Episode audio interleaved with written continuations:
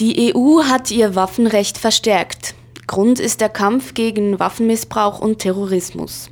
Neu sind halbautomatische Waffen in der EU verboten. Das betrifft Feuerwaffen mit großem Magazin, zum Beispiel das Sturmgewehr 90. Zudem sollen die Einzelteile der Waffen markiert werden, zur besseren Verfolgung der Herkunft. Die Schweiz ist zwar kein Mitglied der EU, jedoch des Schengen-Abkommens. Schengen ist ein Abkommen zum Schutz der europäischen Außengrenzen. Weil die Schweiz Mitglied ist im Schengen-Abkommen, verlangt die EU, dass die Schweiz nachzieht und ihr Waffenrecht auch strenger regelt. Am 19. Mai stimmen wir deshalb darüber ab, ob das Schweizer Waffenrecht verstärkt werden soll oder nicht. Das Schengen-Abkommen besagt, wenn die Schweiz das neue Waffengesetz nicht annimmt, muss sie austreten aus dem Abkommen. Das würde beispielsweise bedeuten, dass das einheitliche Schengen-Visum abgeschafft würde. Aus diesem Grund wird das Waffenrecht hitzig diskutiert im momentanen Abstimmungskampf. Außer der SVP will keine Partei riskieren, dass das Abkommen gefährdet wird. Bei mir im Studio diskutieren über das neue Waffenrecht die Befürworterin Katrin Bertschi, Berner Nationalrätin der Grünliberalen und der Gegner Werner Salzmann, Berner Nationalrat für die Schweizerische Volkspartei und Schütze. Verbot halbautomatische Waffen. Frau Bertschi, bald schon alle Waffen? Also es geht ja darum, bei dieser Regelung, dass wer nicht regelmäßig schießt, ähm, wer Waffen nicht sammelt, wer nicht dem Militär oder der Polizei angehört, diese Personen müssen, dürfen ein Sturmgewehr nicht neu erwerben. Also man muss neu einen Bedarfsnachweis führen können. Wer so eine gefährliche Waffe besitzen will, das dient dem Schutz ähm, des Missbrauchs vor Waffengewalt und ähm, ist eine Regelung, die wir mit Schengen jetzt machen, ähm, die wichtig ist in der Terrorismusbekämpfung, in der Bekämpfung von Missbrauch von Waffengewalt. Sie sprechen es gerade an, diese Ausnahmebewilligung Herr Salzmann, ist es denn zu viel verlangt, ein Formular auszufüllen, wenn man privat zu Hause eine solch tödliche Waffe haben will? Also es geht nicht darum, ein Formular auszufüllen, sondern es geht darum, was die EU-Staaten eigentlich wollten. Sie wollten Terrorismus bekämpfen und sie haben völlig den falschen Beschluss gefällt, indem sie jetzt die legalen Waffenbesitzer schikanieren.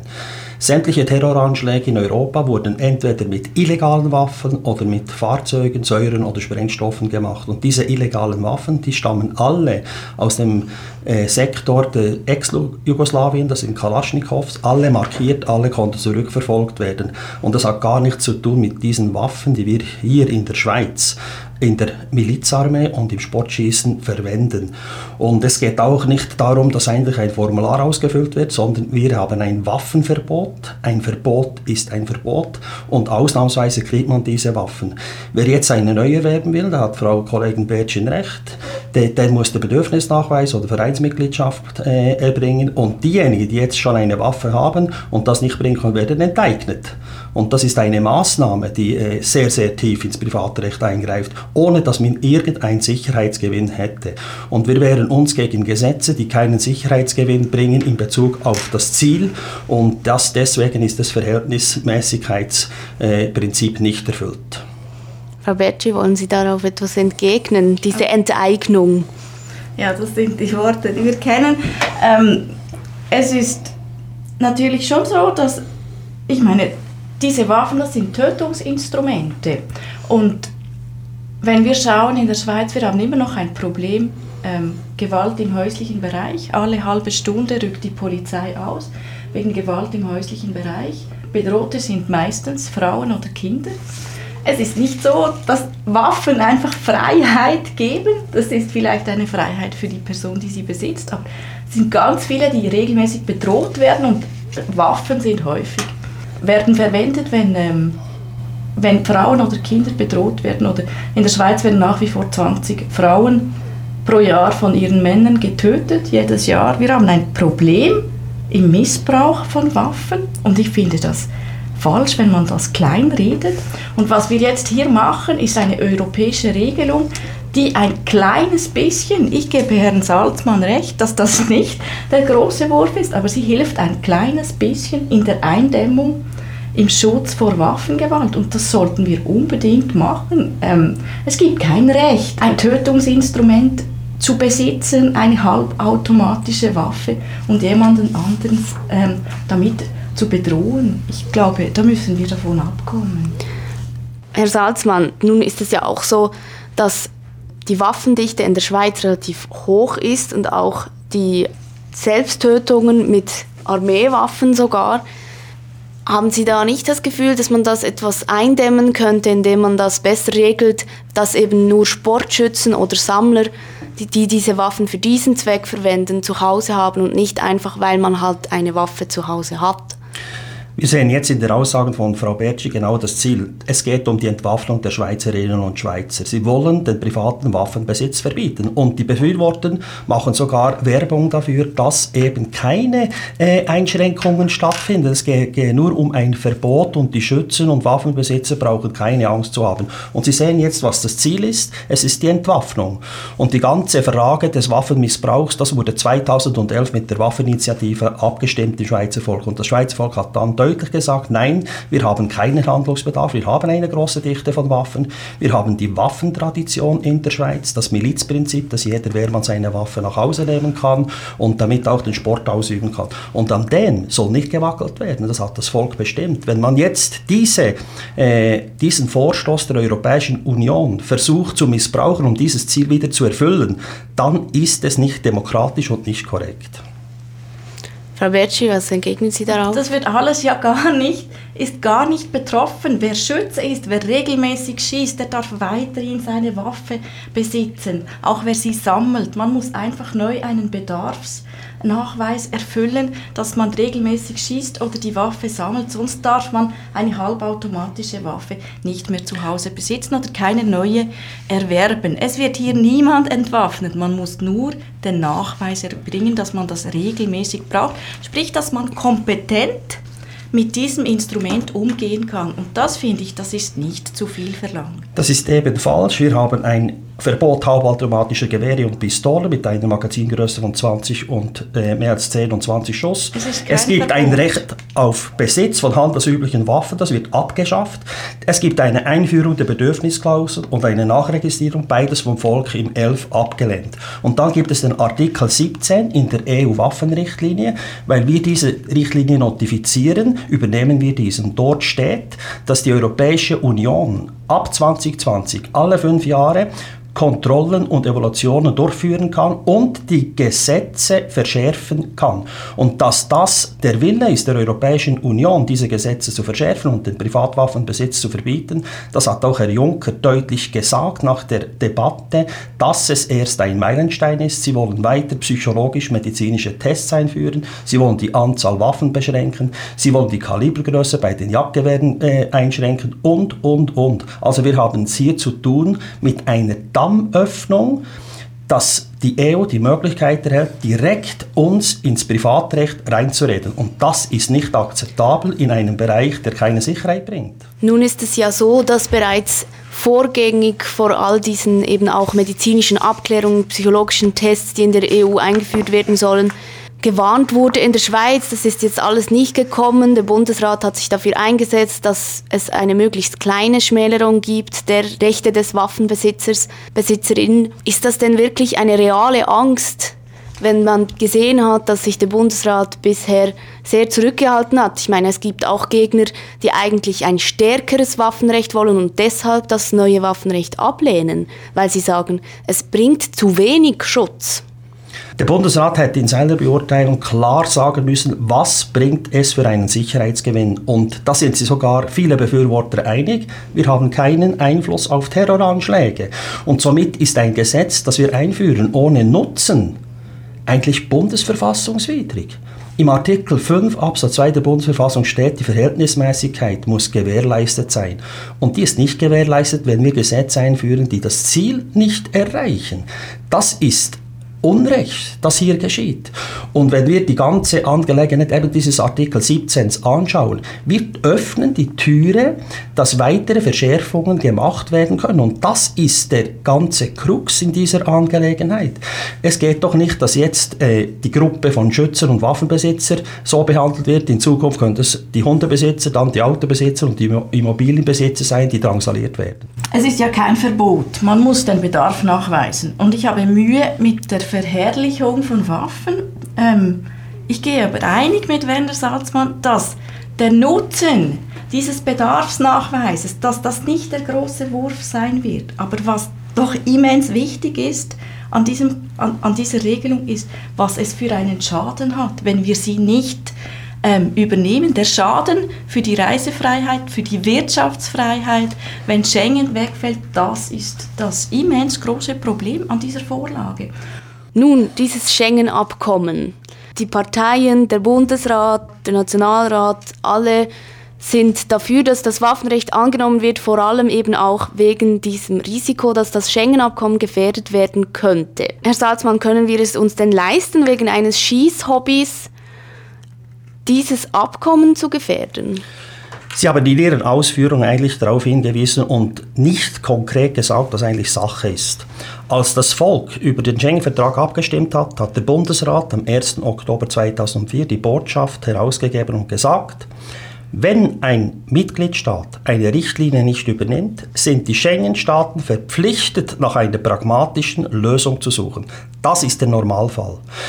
Deshalb gibt es einen gemischten Ausschuss, der 90 Tage Zeit hat, diese pragmatische Lösung zu suchen. Und jetzt muss man sich fragen, weshalb sollte die Schweiz bei einer Nichtübernahme eines nutzlosen Waffenrechts aus Schengen geworfen werden? Es gibt keine Gründe, ich habe keine gehört bisher. Das würde mich dann noch interessieren von Frau Betsch. Aber es gibt x Gründe, warum die Schweiz im Schengen-Raum bleiben muss. Das ist der erste ist, das Schengen-Informationssystem. Stellen Sie sich vor, die Schweiz würde da rausgeworfen und wir bilden einen weißen Fleck in Europa, in dem sich Terroristen, potenzielle äh, Attentäter ansammeln können und Terrorattentate planen können. Das ist nicht im Interesse der EU und auch nicht der Schweiz. Und der zweite Grund ist, 300.000 Grenzgänger kommen jeden Tag über die Grenze, arbeiten in die Schweiz. Und diese Staaten Unsere Nachbarstaaten hatten absolut kein Interesse, dass diese wieder kontrolliert werden sollen an der Grenze. Und die Schweiz zahlt über 100 Millionen Franken in den Schengen-Raum und dieses Geld ist herzlich willkommen im Schengen-Raum. Das sind drei triftige Gründe, die zu einer politischen Lagebeurteilung führen, dass die Schweiz im Schengen-Raum bleibt. Darum ist diese Drohung absolute Spekulation. Frau Bertschi, weshalb ist die Befürchtung so groß, dass die Schweiz aus dem Schengen-Abkommen geworden werden könnte? Ich finde das recht Harakiri, dieses Vorgehen. Es sieht einen Automatismus vor. Also wenn wir diese Richtlinie nicht übernehmen, ähm, dann fällt das automatisch weg. Außer sämtliche EU-Staaten würden würden einer Ausnahmebewilligung zustimmen. Das ist einfach ein, dieses darauf zu setzen ähm, dass sämtliche dann einer Ausnahme zustimmen würden, das finde ich Harakiri. Ich verstehe nicht, weshalb man wegen einer so kleinen Änderung, dass man den Bedarf nachweisen muss, wenn man eine so gefährliche Waffe besitzen will, ähm, weshalb man wegen einer so kleinen Änderung etwas so Großes gefährdet, den ganzen Schengen-Raum, dass wir wieder Passkontrollen einführen müssen an der Grenze, dass ähm, die Visafreiheit nicht mehr gilt, dass wir keinen Zugriff mehr hätten auf das Informationssystem, ähm, den Austausch ähm, und die gemeinsame äh, Bekämpfung von Kriminalität und Terrorismus. Das ist immens wichtig für die Sicherheit unseres Landes. Und jetzt zu sagen, da finden wir schon irgendeine Lösung, das ist nicht gefährlich, das finde ich Harakiri wirklich sehr gefährlich. Werner Salzmann, geht es denn der SVP, als 2005, als wir über das Schengen-Abkommen abgestimmt haben, war die SVP ja klar dagegen. Geht es der SVP nun darum, einfach über die Hintertür das Schengen-Abkommen zu versenken? Ich sage Waffenrecht nein, Schengen ja.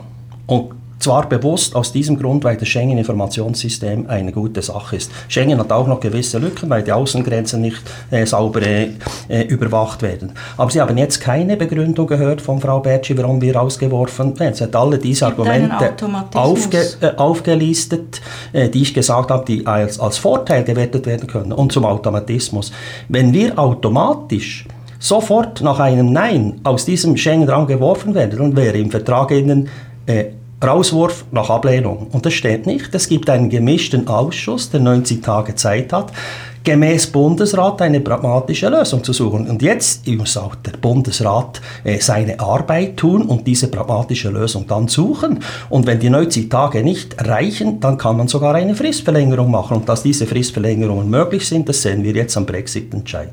Nun muss man ja sagen, dass im Vorfeld bereits eine bestmögliche Lösung ausgehandelt wurde, sagte der Bundesrat, dass ja eben diese Diskussion bereits stattgefunden hat, dass man es nicht genau blanko übernimmt, wie die EU es einführt. Also eine bestmögliche Lösung, wenn man der EU Tür und Tor öffnet, uns ins Privatrecht reinzureden und die Entwaffnung einleiten kann, dann muss ich Ihnen sagen, das ist keine bestmögliche und keine pragmatische Lösung, sondern eine Schikane, die dazu führt, dass die Schweizerinnen und Schweizer entwaffnet werden und das ist eine Einschnitt in unsere schweizerische Waffentradition, die überhaupt keine Gefahr für die Bevölkerung darstellt. Das sehen wir aus äh, der Vergangenheit, dass das überhaupt nicht gefährlich ist.